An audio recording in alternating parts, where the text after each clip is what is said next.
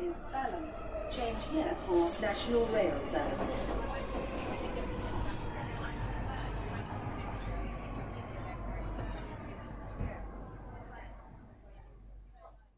Bine te-am regăsit în stația Londra. Eu sunt Manuel Cheța de la manuelcheța.com și tu asculti podcastul Un român în Londra. Suntem acum la episodul numărul 151, denumit One Lockdown to End Them All. Acest episod a fost înregistrat în data de 23 februarie 2021, în jurul orelor 23, într-o zi de marți. În acest episod vreau să vorbesc despre situația la zi a vieții din UK în vremea pandemiei, despre mari pierzători ai pandemiei și despre luminița de la capătul tunelului vaccinurilor. Am un mic de anunț de făcut. Podcastul de față este partea Think Digital Podcast Network. Mă găsești pe Podbean, pe iTunes, pe Spotify, pe radio.com și pe YouTube. Inclusiv pe YouTube. Dar nu mă vezi, doar mă asculti pe YouTube. Melodia de fundat ce auzi în podcast este Weightlessness și a fost creată de Daniel Birch în albumul Ambient volumul 1 de pe site-ul freemusicarchive.org. Și bineînțeles suntem și la secțiunea de pomenit oameni fine. Este Rand E. Hub, care te, te ajută în probleme de muncă și de Brexit, Settle QA pe YouTube, filmulețe informative despre Settle Status, The 3 Million pe Twitter, este un uh, cont de Twitter foarte important legat de tot felul de probleme legate de cetățeni UE în Marea Britanie. Și acolo, bineînțeles, intră în tot felul de subiecte politice, dar este important să urmărești acel cont și să intervii și să participi la tot felul de sondaje pe care ei le pregătesc pe acolo. Mai apoi este centrul Filia, care se ocupă de, să zicem, sensibilizarea populației în legătură cu subiectul uh, violenței împotriva femeilor. Și mai este eclair.org, care se ocupă, bineînțeles și e chiar în temă, cu sensibilizarea populației în materie de traficul de persoane. Și, bineînțeles, știm foarte bine că cei mai mulți români sunt traficați tot de români. Deci, Rande E-Hub, Setter QA, The 3 Million, Centrul Filia și eclair.org. Și ca de multe alte dăți, vin și întreb, cum ai petrecut de COVID? Cum ai petrecut pe vremea pandemiei și dacă asculti dintr-o țară în care este lockdown, cum este lockdownul pe acolo? Cred că cele mai multe țări din lume, în perioada asta iernii sau iarnă spre primăvară, sunt în continuare blocați în casele lor, pentru că un lockdown a fost impus într-un fel sau un altul. Probabil din uh, Europa, cel puțin trei sferturi dintre țări, dacă nu cumva vreo 30 și ceva de țări, sunt în lockdown într-un fel sau un altul, pentru că valul mare, al doilea, al pandemiei, a lovit, bineînțeles, iarna cum era de așteptat și a lovit mult mai puternic decât uh, ai fi, fi crezut că se poate întâmpla. Așadar, cum ai petrecut de pandemie? Pentru că altfel nu pot să spun decât am petrecut stând între patru pereți mai mult timp și temându-mă să ies afară, dar nu, am ieșit atunci când a trebuit să luăm o gură de aer, pentru că altfel nebâneam, ori când a trebuit să mergem la cumpărături. În continuare, stăm departe de oameni și când ajungem în, în uh, vreun centru, de exemplu cum e în Eltham, acolo că suntem în zonă, ne punem mășile pe față și chiar în afară, prin centrul respectiv, stăm cu mășile pe față, pe, pe față, bineînțeles, și când intrăm în magazine, bineînțeles, avem măști întotdeauna. Și cum petreci în vremea pandemiei, uite că petreci cu ceva teamă în oase, ca să zicem așa, ca nu cumva să te îmbolnăvești. Bineînțeles, majoritatea oamenilor loviți sunt cei în vârstă, dar gândește-te că sunt tot mai mulți tineri care sunt loviți, mai ales că discutăm de variante din asta noi varianta sud-africană, varianta Kent și așa mai departe și nu știi când uh, te poate nimeri pe tine ca tânăr. Avem uh, mărturii de la tot felul de oameni, prieteni, cuplu, căsătoriți, tineri în Londra au fost loviți de COVID odată și pe așa două oară și le-a fost foarte greu. Avem prieteni tineri căsătoriți în România, la fel. Ea s-a îmbolnăvit de COVID, el s-a îmbolnăvit, dar a rămas cu sechele, cum, într-un fel, cu probleme de inimă. Și, bineînțeles, ceea ce trebuie să știi e că la un moment, la un moment dat COVID-ul te poate lovi și la inimă, nu numai la plămâni, dar și la rinic și pe unii chiar la creier. Poate infecta și creierul și atunci va deveni din ce în ce mai rea situația pentru oamenii respectivi. Așa că, on a lighter note, e drept că foarte puțini tineri sunt afectați. în mod uh, așa avansat, dar să știi că se poate întâmpla. Nu este doar o gripă, așa cum pomeneau tot felul de oameni la început. E o gripă, nu-ți face probleme. Nu, omoară de cel, cel puțin 5 ori mai mult decât gripa și este mult mai infecțios decât gripa curios lucru că și la un an de zile de când a început pandemia asta, trebuie să te duci să vorbești cu oamenii, mai ales pe Facebook, pentru că Facebook este un fel de curte din asta în care foarte mulți proști țipă unii la alții, fără ca oamenii să se asculte în mod real unii pe alții. Și chiar și după un an de zile încă vezi oameni dând share la tot felul de prostii, mai ales în grupul la români în UK, români în Anglia, la fiecare două statusuri mai normale la cap mai vezi pe cineva care transmite câte o conspirație din asta, ci că te injectează cumva cu microchipuri și alte prostii din alea, de parcă uh, Bill Gates și oculta mondială n-au altceva mai bun de făcut decât să te microchipeze pe tine. Și uite-te cum după un an de zile încă trebuie să combați anumite mituri, să explici anumite chestiuni și să le spui oamenilor, băi, fiți normal la cap, vaccinurile sunt într-adevăr utile, sunt necesare, sunt uh, și din punctul meu de vedere ar trebui să fie obligatorii, numai că pe undeva aud voci care spun că încalcă libertățile oamenilor. Păi dacă ar fi să te gândești la chestia asta, nu cumva îți încalcă libertatea de a mânca o mâncare stricată la un restaurant? Deci, dacă să să te uiți, depinde de ce aleg țările din punct de vedere politic, poate fi acceptabil sau nu. Și la un an de zile de când a început pandemia asta, încă trebuie să explici anumite chestiuni. Băi, este periculos, băi, ferește-te, poartă mască, spală-te pe mâini, bineînțeles trebuie să și ventilezi pentru că boala asta și nu se accentuează suficient de mult nici, nicăieri cu toată tehnica și știința care e și la americani și la britanii și în germane și în alte părți, măi, nu se accentuează un fapt foarte clar. E transmisibil prin aer, este ca gripa. Când cineva este bolnav de gripă, ventilezi locul cât poți de mult, nu stai așa să te prostești. Așa în continuare spală-te pe mâini, distanță, ce vrei tu, poartă mască, mănuși ce vrei, dar pe de altă parte și ventilează cât de mult poți. Și cu ocazia asta trecem la subiectul, primul, primul mare subiect al zilei, situația la zi a vieții din UK în vremea pandemiei. Situația la zi este că nu foarte mulți oameni respectă ideea asta de lockdown, de blocaj în casă.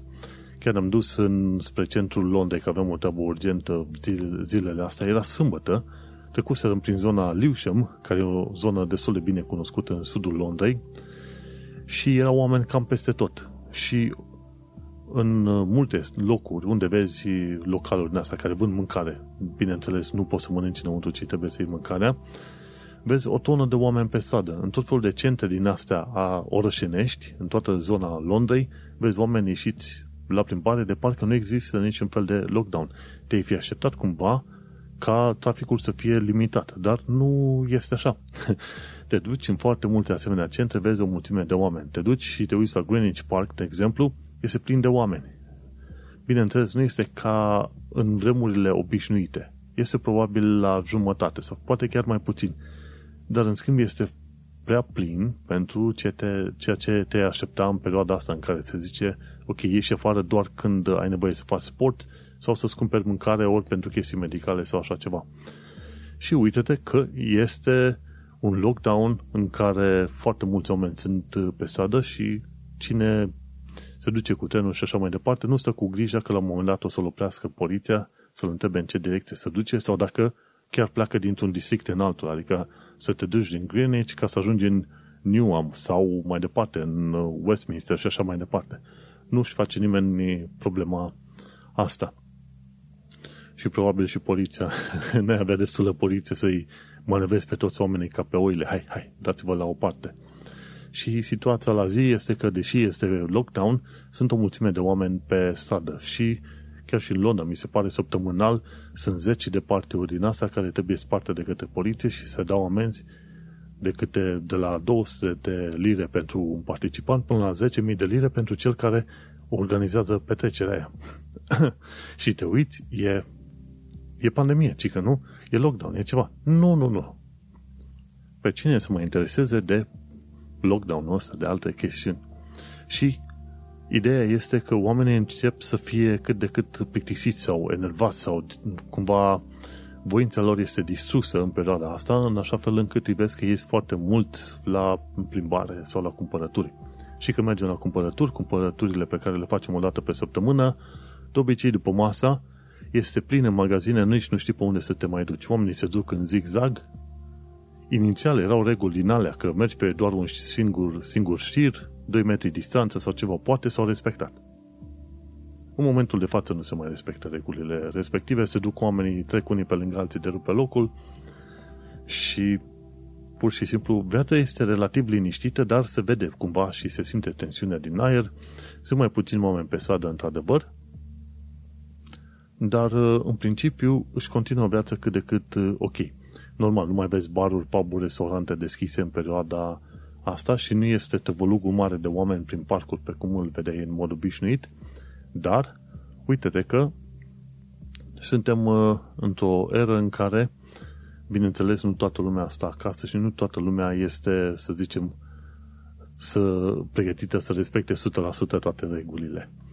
Și, bineînțeles, când le cer oamenilor să stea închiși în casă timp de luni întregi, la un moment dat se satură tot poporul și vrea să iasă mâncări la o gură de aer. Este greu să închizi efectiv o țară întreagă. Și probabil că fiecare țară din lume se confruntă cu treaba, cu treaba asta. Un lucru care mi se pare foarte interesant în perioada asta este faptul că, deși sunt pline știrile de situații legate de COVID, numere, vaccinări și așa mai departe, cred că este singurul subiect care nu, nu a putut fi epuizat timp de un an de zile. În fiecare zi știri și cred că nimeni dar absolut nimeni n-am auzit să zică m-am plictisit de atâta știri de COVID, m-am plictisit de atâta dezbate și alte chestii. Cred că este singurul subiect în care, într-adevăr, toată lumea a fost atentă și este în continuare atentă și unit în jurul știrii astea și în jurul ideii că vrei să afli cât mai mult și niciodată nu te saturi. Și în spiritul ăsta de aflat cât mai mult, chiar m-am uitat să văd, ok, niște statistici relevante în perioada asta și m-am uitat pe COVID Map de la John Hopkins Coronavirus Resource Center și zicea acolo că 2,5 milioane de, aproape 2,5 milioane de oameni morți în toată planeta. Efectiv un război în toată regula. Dar astea sunt în mod uh, direct, pe care unde scrie certificatul COVID. Dar gândește-te că sunt oameni afectați în mod secundar, cei cu cancer, uh, tot felul de situații în care ai avea nevoie să duci oameni la urgență la spital și nu s-a putut pentru că nu erau paturi. Probabil victimele secundare mai numără un extra 30% sau poate chiar mai mult de atâta. Și efectiv, într-o pandemie sau într-un orice fel de cataclism din asta mare, este aproape imposibil să au un număr exact. Dar de aia merg, niciodată nu merg pe numere exacte, zic ok, aproximativ 2,5 milioane de oameni.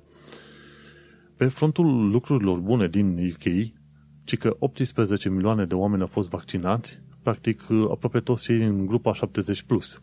Și UK are foarte mulți oameni din grupa 70+, plus, pentru că calitatea vieții din UK este mai mare decât în probabil România, ca să zicem așa, și atunci pe la 70 de ani de zile ești cam, cam la doua tinerețe, ceva de genul ăsta. Zici, ok, hai să mă duc să fac ceva nou și oamenii trăiesc liniștiți, liniștit până la 80, poate 90 de ani de zile și așa mai departe.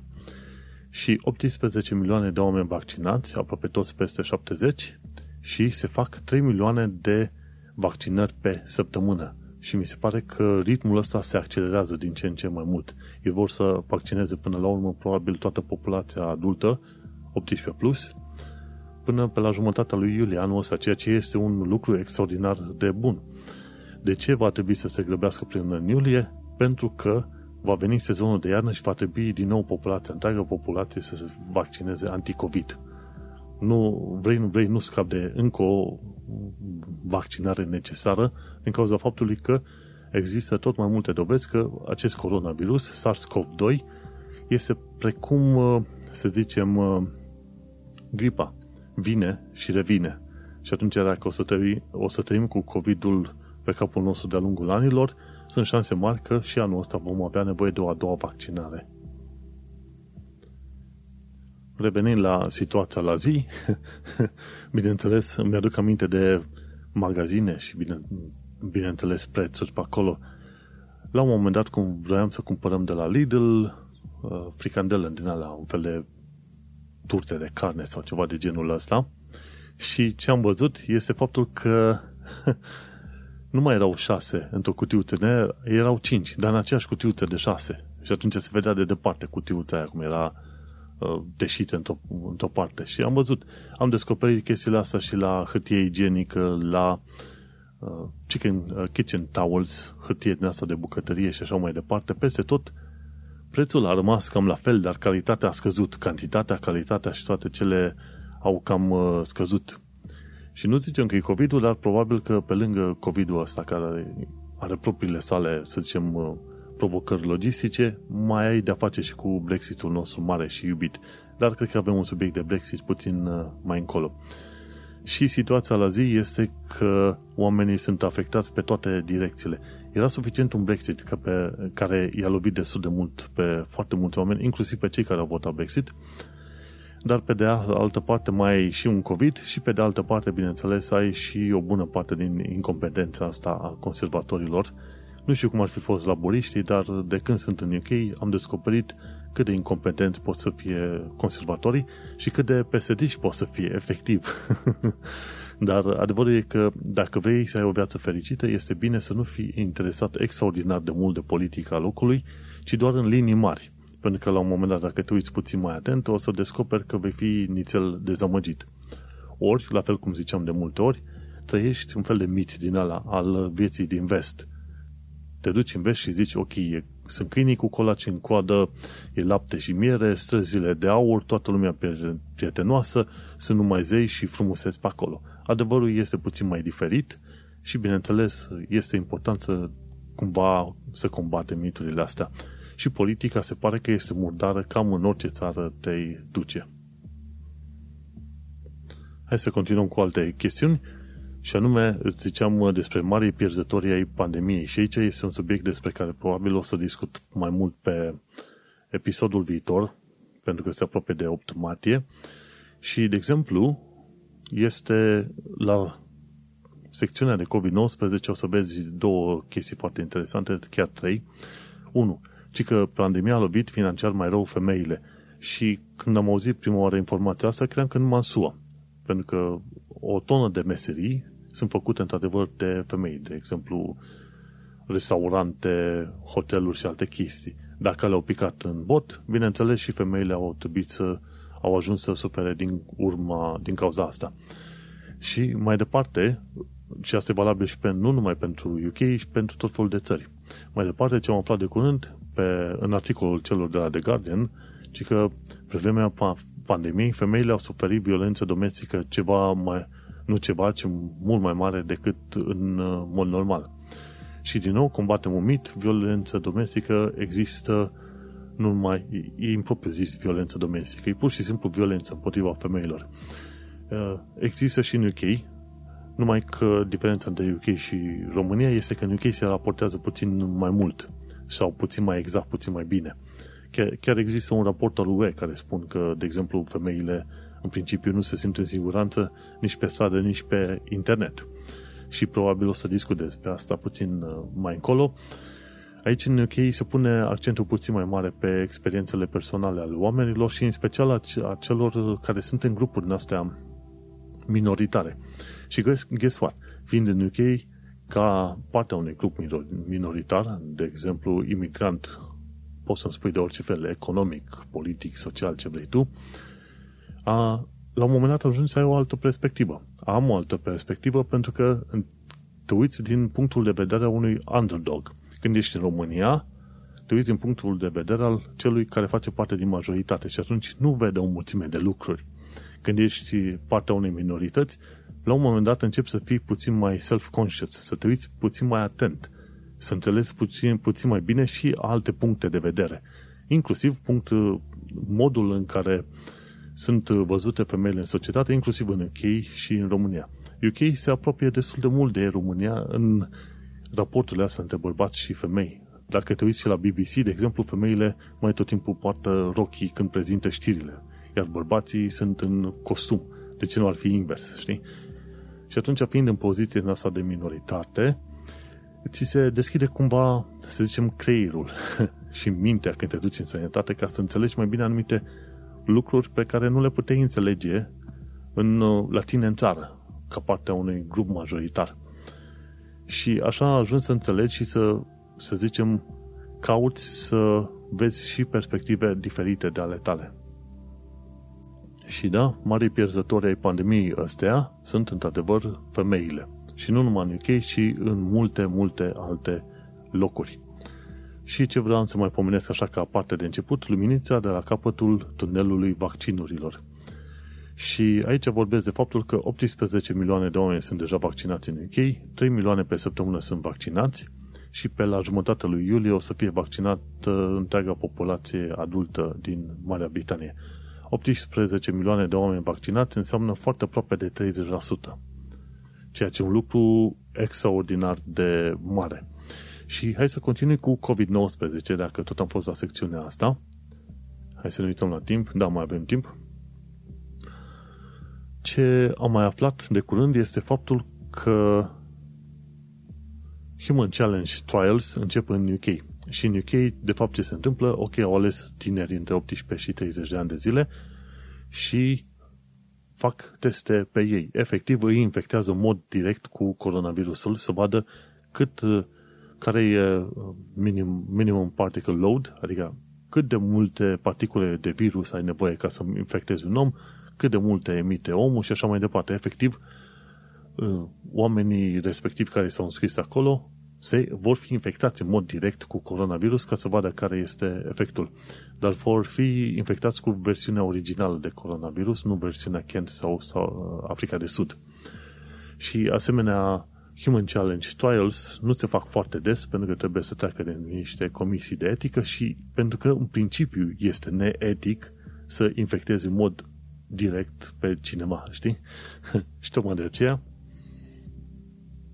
au trebuit să facă să treacă printr-o serie de proceduri, ca să zicem așa.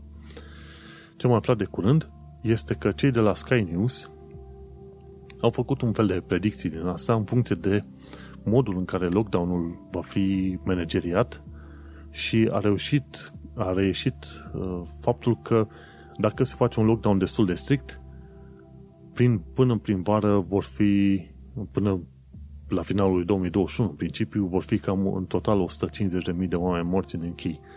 În momentul de față sunt 120.000, aproape 120.000 de oameni morți. Hai să ne uităm aici să vedem. United Kingdom, pac, 121.000 de oameni morți deja. Și au spus, până prin vară, eu am zis că până prin vară se ajunge pe la 150.000, că doar mă uit la grafice. Și dacă se respectă lockdown-ul, dacă nu se respectă lockdown-ul, și se trece pe anumite măsuri, în UK s-ar putea ajunge la 200.000 de oameni morți pe perioada 2020-2021. Ceea ce e un lucru extraordinar, un număr extraordinar de mare, ci că am înțeles că ar fi mai mulți oameni decât morți decât în primul și al doilea război mondial și alte chestii de genul ăsta. În SUA, de exemplu, au murit 500.000 de oameni și am înțeles că și acolo mai mulți oameni decât au murit în primul, al doilea și în războiul din Vietnam. Ceea ce e un lucru extraordinar de mare când spui că, efectiv, cei mai mulți oameni morți pe timp de pace, efectiv, din de 100 de ani încoace, pe timp de pace și război, pentru anumite țări. Bineînțeles, mie mi se pare că au murit mult mai mulți oameni în Europa când a fost războiul. Nu în UK sau SUA, dar în Europa, în alte țări, au murit mult mai mulți oameni. Dar pentru țările astea două, sunt, poți să numești chestia asta cea mai mare tragedie de un secol încoace. Și interesantă chestie, datorită faptului că se face lockdown-ul și așa amărit cum, cum e el, adică nu se respectă 100%, uite că infecțiile și spitalizările din Londra au scăzut cu 90%. Și ar fi bine să mențină în continuare lockdown-ul.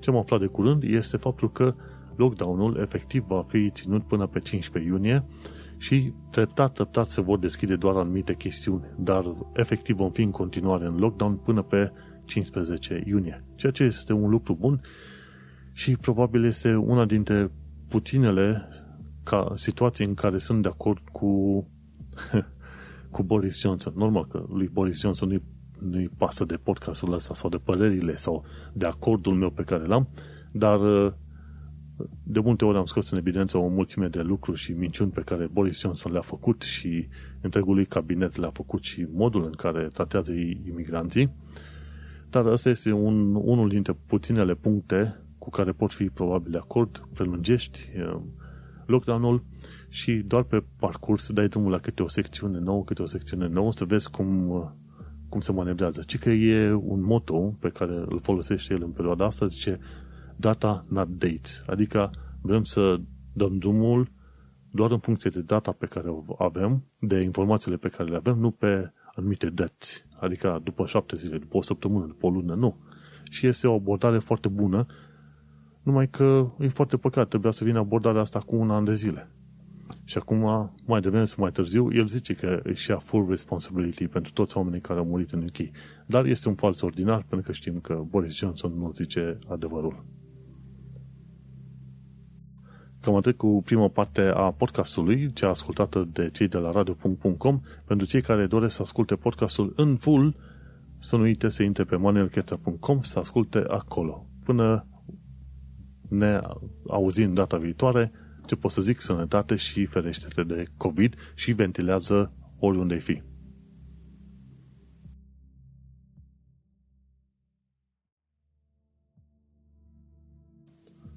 Bun, și acum, după ce am terminat o mică pauză, așa undeva de e- mijloc de episod, hai să mergem mai departe cu alte chestiuni care ne-ar interesa în noul episod de podcast.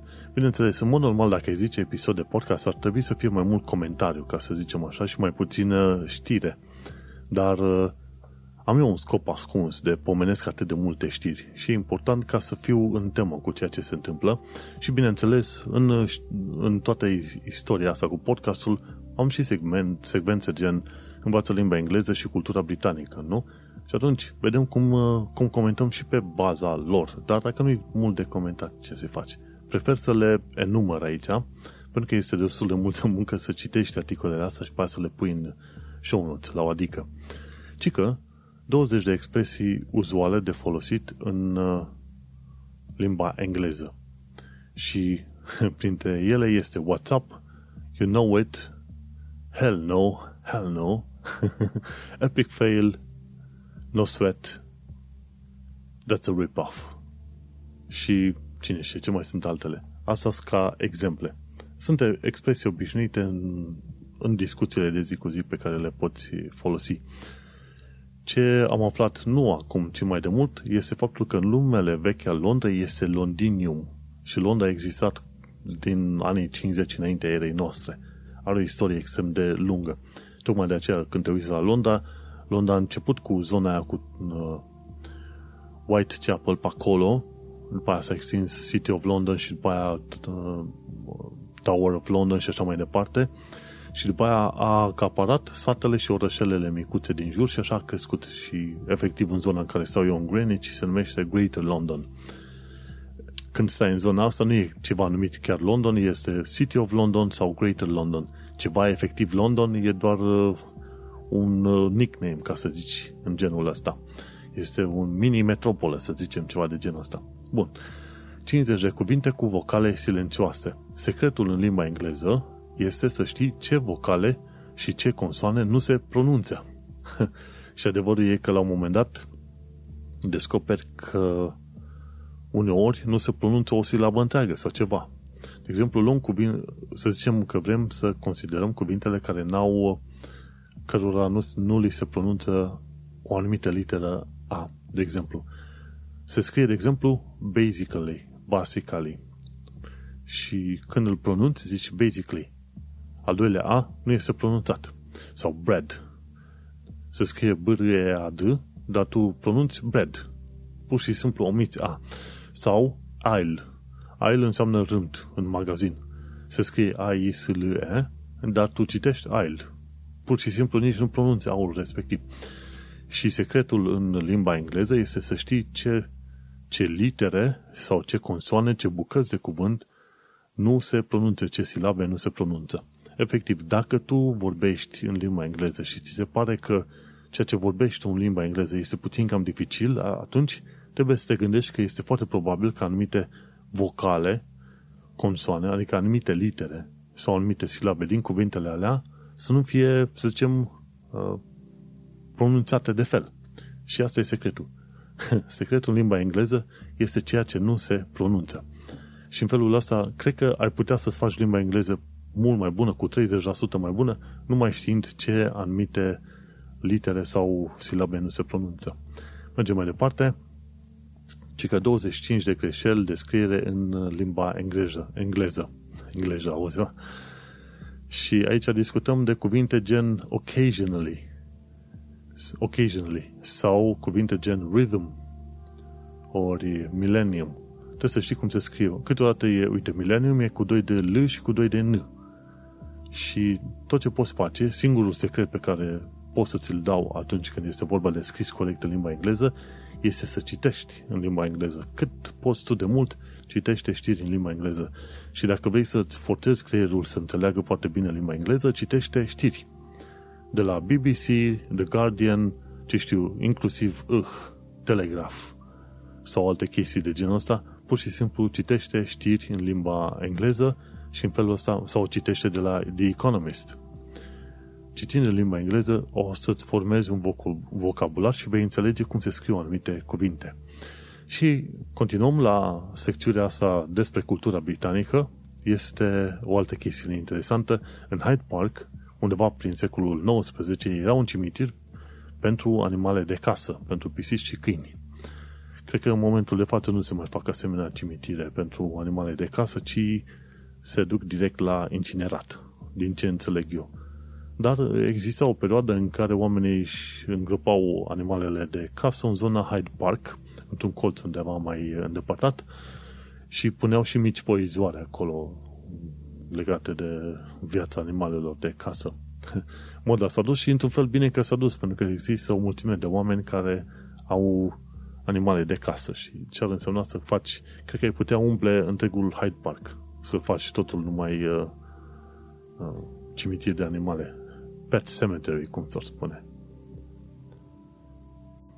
Adevărul e că dacă ești cu adevărat interesat, poți să scrii o carte cu istoria Londrei, numai și numai a Londrei, care ar putea fi lungă, adică mare de 10.000 de pagini.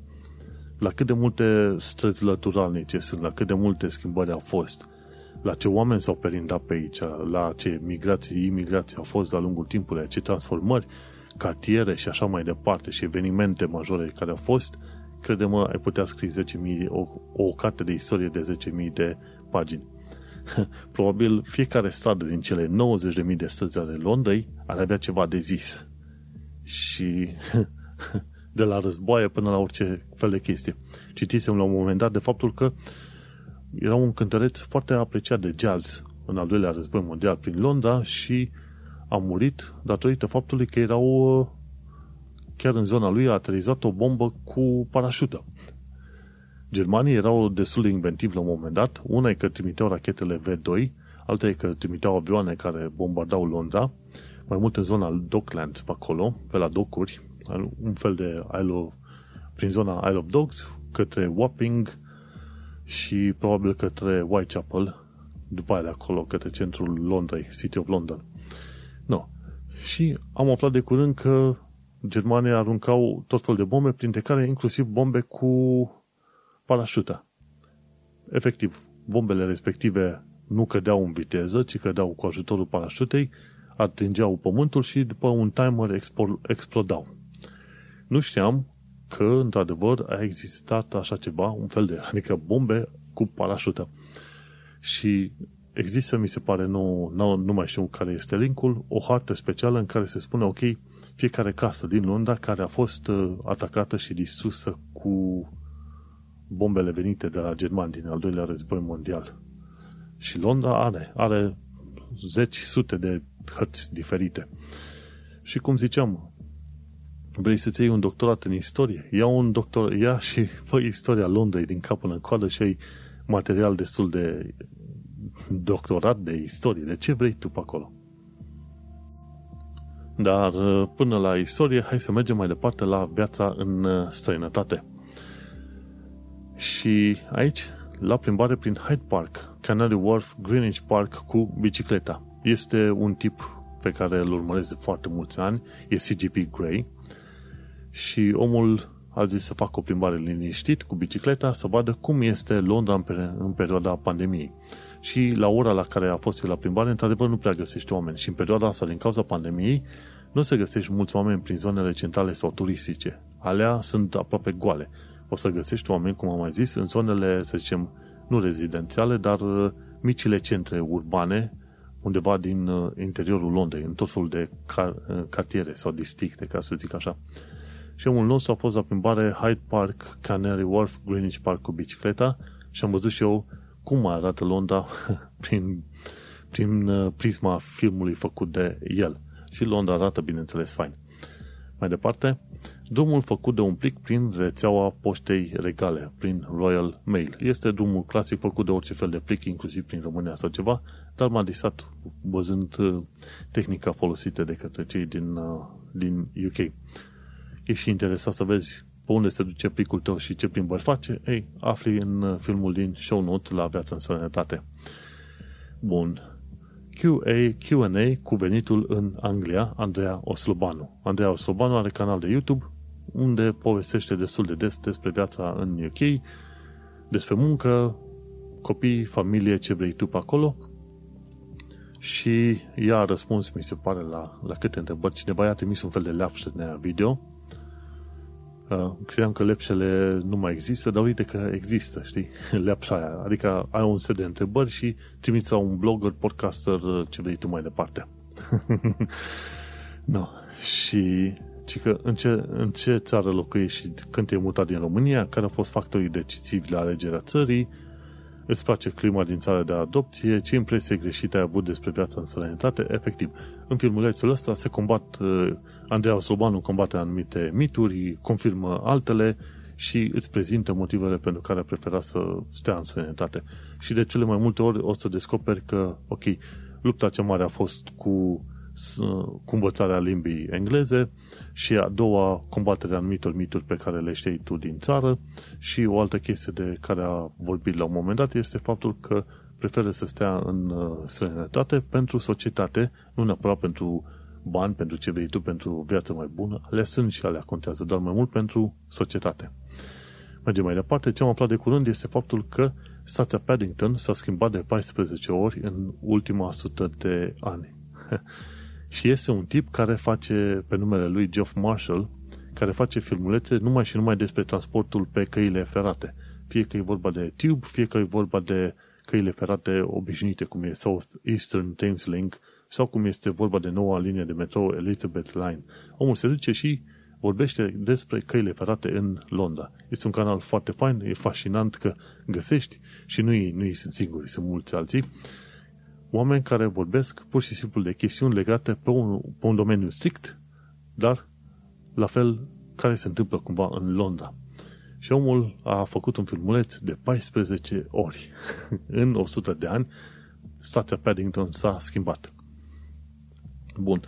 Legat de viața în sănătate, cei de la The 3 Million au făcut un apel către lumea întreagă și le-au uh, le-au cerut oamenilor să participe la un sondaj. Și sondajul ăsta zice despre identitate, apartenență și reprezentare post-Brexit.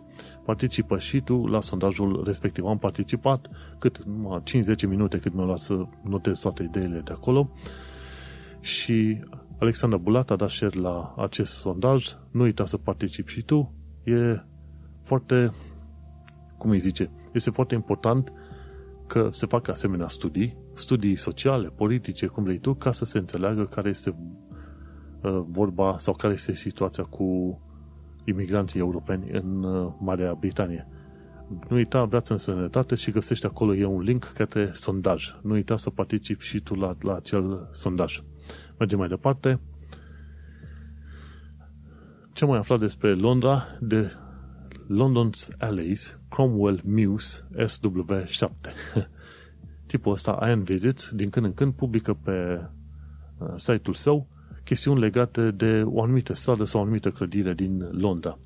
Și aleile din Londra, are o secțiune numită Aleile din Londra și acum este Cromwell Muse. Muse înseamnă grajduri, efectiv grajdurile Cromwell.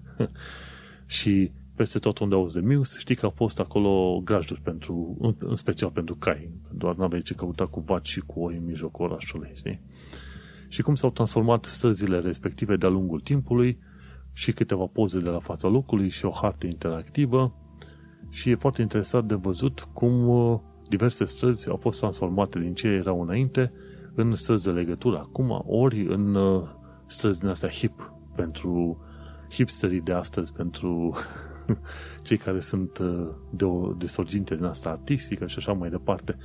Și este de văzut, este foarte interesant de văzut cum uh, evoluează, să zicem, o stradă poate chiar sub ochii tăi, că la un moment dat vorbește și de schimbări care au avut loc recent, în anii, ce știu, 80, 90, 2000.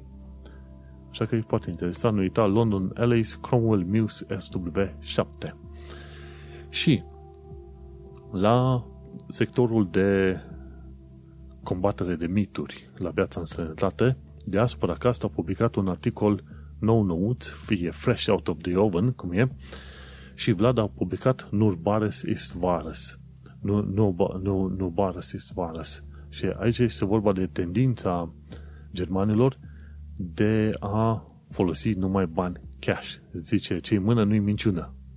Și uh, este o, o cultură, cum zice și Vlad acolo, hai să parafrazez ce zice el în prima secțiune, zice, o cultură foarte frustrantă pentru cineva care vine dintr-o țară unde aproape orice tranzacție în orice alimentare de cartier se poate face cu bani gheață. Germania are o reticență bine rădăcinată, dar greu de justificat la plățile cu cardul. Și efectiv, articolul lui vorbește de faptul că germanii sunt înnebuniți să facă plata fizic, direct. Nu vor să facă plata cu cardul. Este foarte greu să faci în Germania plata cu cardul. Așa că dacă te duci în Germania, ai grijă să ai bani fizic cât poți de mult, pentru că acolo germanii țin extraordinar de mult la intimitatea lor efectiv și preferă să nu plătești cu cardul în aproape niciun fel de situație. Și mai apoi Vlad și explică confuzia aia dintre pe care o fac probabil germanii mai mult sau mai puțin intenționat, ai un card de debit, dar ei îl numesc card de credit, deși n-ai nicio treabă cu creditul pe un card de debit. Și o chestie, să, zi, să zicem, adiacentă, în Germania, dacă te duci în cluburi, deci nu zice în articolul ăsta, dar știu din alte părți, nu, în cele mai multe cazuri, nu este permis să intri sau să fotografiezi în cluburi. Oameni pe tine, prieteni sau ceva, ci că n-ai voie chestia asta. Așa că germanii sunt uh, foarte ciudați în uh, stilul ăsta. În România, mai tot românul vrea să plătească cu cardul. În UK, la fel, este foarte bine organizat pentru plata cu cardul. Și îmi place extraordinar de mult. UK se, cumva mă mulez pe stilul de lucru în UK sau UK-ul se mule, mulează pe stilul meu de a fi pentru că o mulțime de lucruri le pot face prin e-mail, apeluri telefonice, plata online sau plata cu carduri. Game over. Dacă mă ajut în Germania, eu cred că aș nebuni numai, numai pentru faptul că ar trebui să port uh, monezi cu mine și ură să port bani fizic cu mine. Așa că nur bares is vares, Vlad a pomenit, a, a scris un articol foarte frumușel, foarte informativ, în care ți se explică ce și de ce se face în în uh, Germania. Nu uita, diasporacast.com Și bineînțeles, înainte de orice, până nu terminăm episodul ăsta nou de podcast, trecem la actualitatea britanică și londoneză. Și guess what? Din cauza pandemiei, n-am mai știut cum este situația fatbergurilor din UK, din Londra. Dar uite-te că de curând am aflat chestia asta. A fost descoperit un nou fatberg sub Canary Wharf. Fatberg este efectiv o cumulare enormă de grăsimi, de la tot felul de chestiuni, de la mizerii din casă până la cervețele aruncate în wc și fatbergurile astea creează într-un fel dopuri enorme în uh, canalizarea din uh, Londra. Și în fiecare an auzi de cel puțin un asemenea fatberg din asta enorm care a fost descoperit și oamenii trebuie să se ducă acolo cu apă sub presiune, cu, ce știu, cu târnăcopele să distrugă fatbergurile ăla ca să nu mai fie blocată canalizarea în, rez, în regiunea respectivă. Un fatberg fusese descoperit anul trecut probabil prin zona City of London, acum un fatberg a fost descoperit sub Canary Wharf. efectiv sub Londra, sub străzile obișnuite din Londra, există o lume paralelă a celor tuneluri de canalizare și așa mai departe, după o altă nume lume paralelă a tunelurilor de metrou utilizat, care sunt utilizate acum, după o altă lume de paralelă a stațiilor și tunelurilor care au fost utilizate, dar nu mai sunt, și o altă paralelă a stațiilor de, de metrou, nu chiar metrou, ci de căi ferate pentru Royal Mail. Royal Mail a avut undeva prin zona centrală, a avut propriile sale tuneluri de transmitere a poștei în interiorul Londrei. Așa că ai un oraș deasupra unui oraș, deasupra unui alt oraș, ca să zic așa. Mergem mai departe. Matt Hancock și-a luat șuturi din toate direcțiile, în special de la presa normală la cap, adică de Guardian și BBC, legat de faptul că a dat contacte prietenilor și că nu a respectat regulile transparenței.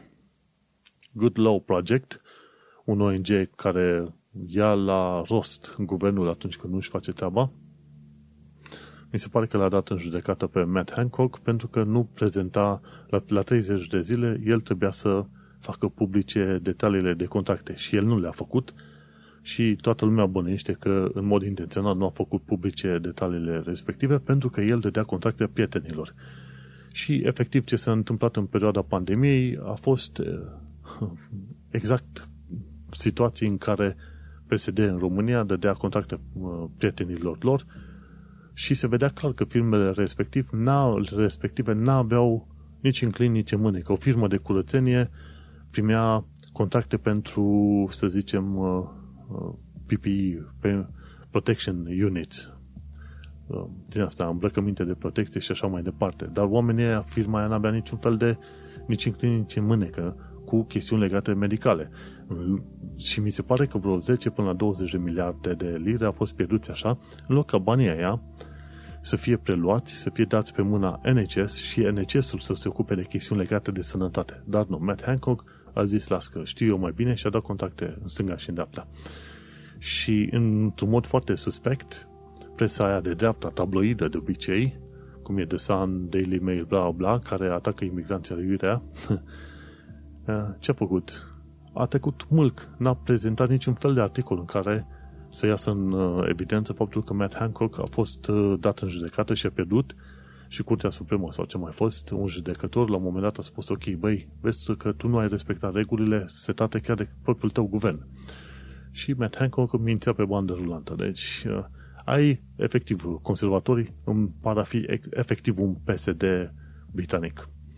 Mergem mai departe. Are loc un exod al migranților europeni din UK și asta e un articol scris de către cei de la Financial uh, Times și vorbea chiar de un român care deschise la un moment dat un local micuț și a trebuit să plece mai ales din cauza COVID-ului, dar nu numai. Mergem mai departe. Brexit. Ci că din cauza regulilor setate de UE, 100.000 de copaci nu mai pot fi trimiși către Irlanda de Nord. Există anumite reguli, nu poți să faci import de plante și animale dintr-o țară în afara UE în, în UE. și efectiv, cum UK nu mai face parte din, din UE, 100 de, o comandă de 100 de mii de copaci nu mai pot fi trimiși către, către cei din Irlanda de Nord pentru că trebuie trecut uh, o serie de pași, plătite niște taxe și așa mai departe și le-a cam stricat treaba. Până la urmă, UK a stricat toată treaba pentru Irlanda de Nord pentru că a ales Brexitul și a ieșit din Uniunea Europeană. O chestie foarte faină ce am descoperit-o de curând este că la Marble Arch va fi o platformă înălțată cu vedere spre Oxford Street. Chiar în zona cu Marble Arch, acolo unde se întâlnește Hyde Park cu Oxford Street, va fi ci o platformă înălțată, una de vreo 25 de metri și de acolo poți să vezi mai de la etaj un nou prime spot pentru influencer de Instagram, un loc unde poți să faci poze. Chiar aș spera când și cum e când se duc oamenii să-și facă acolo se întrebe, ok, e, ești influencer de Instagram? Da, ok, taxe de 100 de lire ca să faci poză aici. Punct. Mergem mai departe. Uh, o instanță de judecată, de fapt nu, instanța supremă de judecată din UK a hotărât faptul că Uber are angajați, nu contractori. Vreo câțiva oameni au dat Uber în judecată și au spus că ei sunt angajați, sunt efectiv angajați Uber, nu contractori.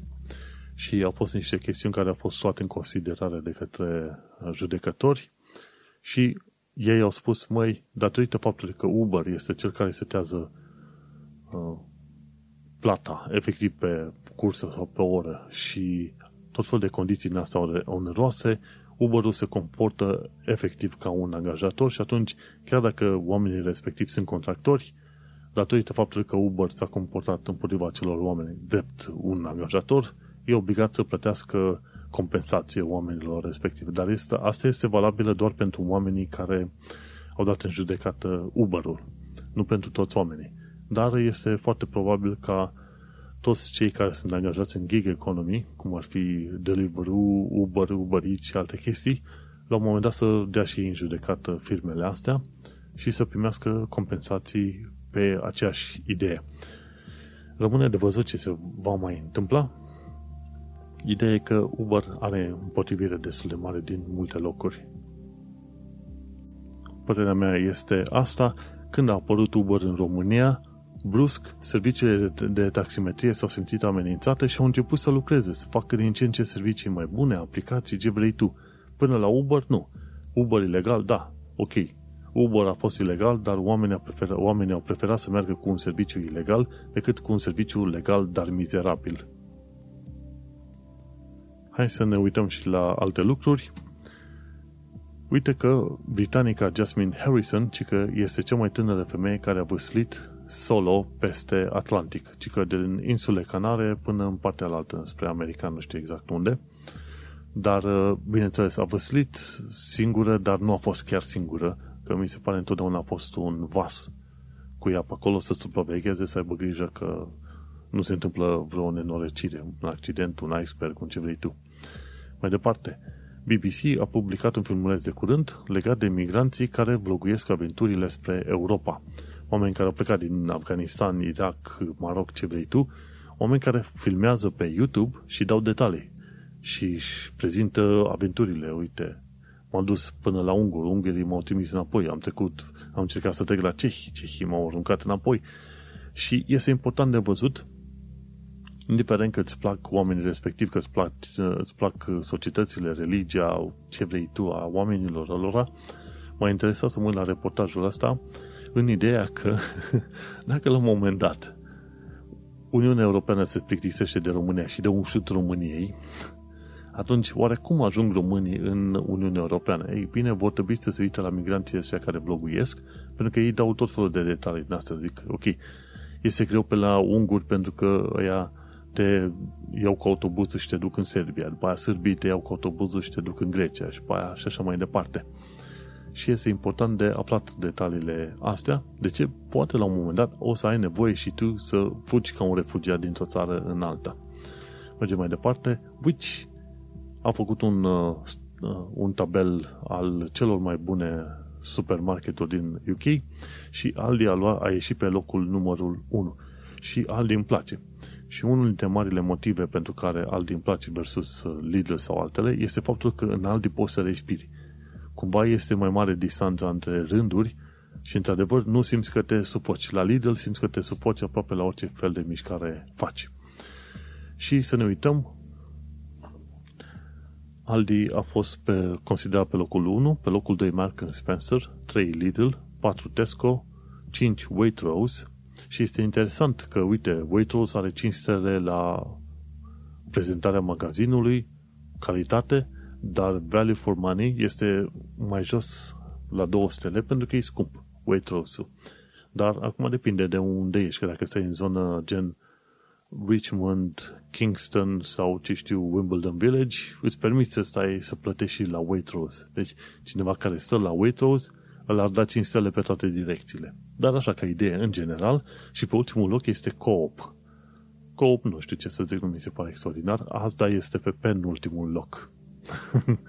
Dar adevărul e, dacă e să mă plâng de ceva la asta, când te duci la toaletă, arată ca la ca wc de la uh, birturile românești. Efectiv, așa arată pe acolo. N-ai vrea să ajungi în zona aia.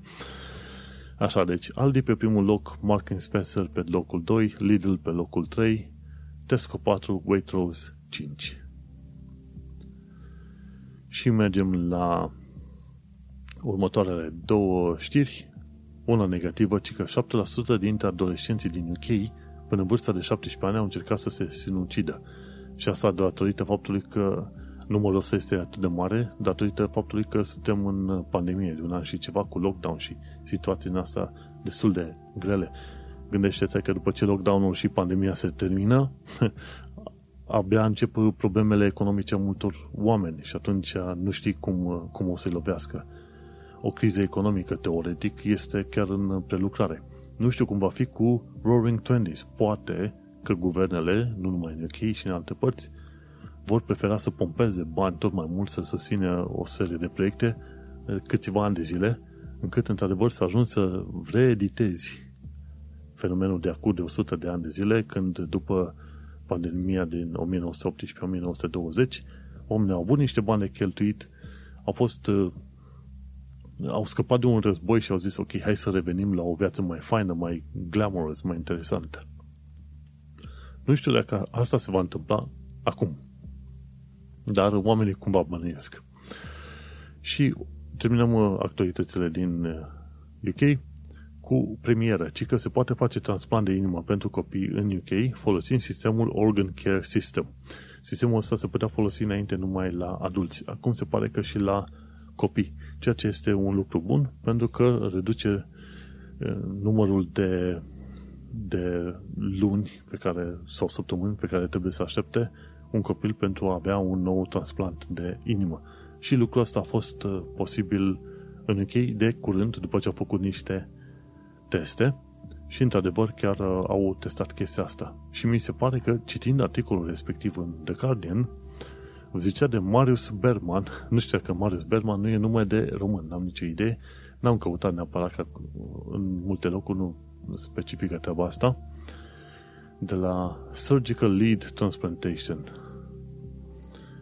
Și ia să mă uit, poate găsesc ceva informații. În Bruxelles, da, nu pare că e român după nume.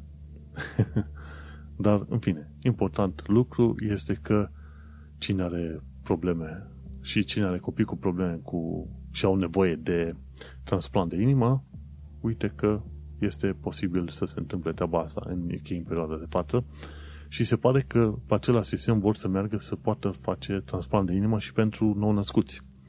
Dar asta într-o versiune viitoare a programului, a sistemului Organ Care System. Și cam atât am avut de zis pe noul episod. Sper că ai reușit să mai uh, reții ceva, să mai vezi chestiuni noi. În timp sper să am mai puține știri și mai multe informații noastre legate de cultură, experiențe personale, ce vrei tu. Însă, în perioada asta, dar fiindcă stau în casă, îți dai seama, depinde știrile pe care le citesc și asta le aduc la înaintare și mai povestesc și eu ce mai reușesc să am la îndemână. În timp, dacă o să reușim să mai ieșim pe afară, o să reușim să o să reușesc să povestesc de la fața locului impresii, chestii, tot ce vrei tu. Îți dai seama, după ce se termină cu pandemia asta, toată lumea o să fie nebunită, să fugă de colo-colo, știi? Ca atunci când n-ai mai mâncat dulciuri timp de câteva luni sau ani și vrei să mănânci și bomboane și înghețată și ciocolată și waffles și tot ce vrei tu, toate plăsile. Nu mai, numai că ți-au lipsit atât de mult timp. Așa că vom trăi și vom vedea. Avem o listă mare de locuri pe care vrem să le vizităm în Londra și despre alea am putea vorbi puțin mai mult. Până atunci, acesta a fost podcastul Un Român în Londra, episodul numărul 151, denumit One Lockdown to End Them All. Sperăm că lockdownul care se va termina cumva în iunie 2015, 2015 15 iunie, pardon, 2021, chiar va fi ultimul pe anul ăsta. Eu sunt Manuel Cheța de la manuelcheța.com și tu ai ascultat podcastul Un român în Londra. Salutare și ai grijă de tine, tine și nu uita să ventilezi.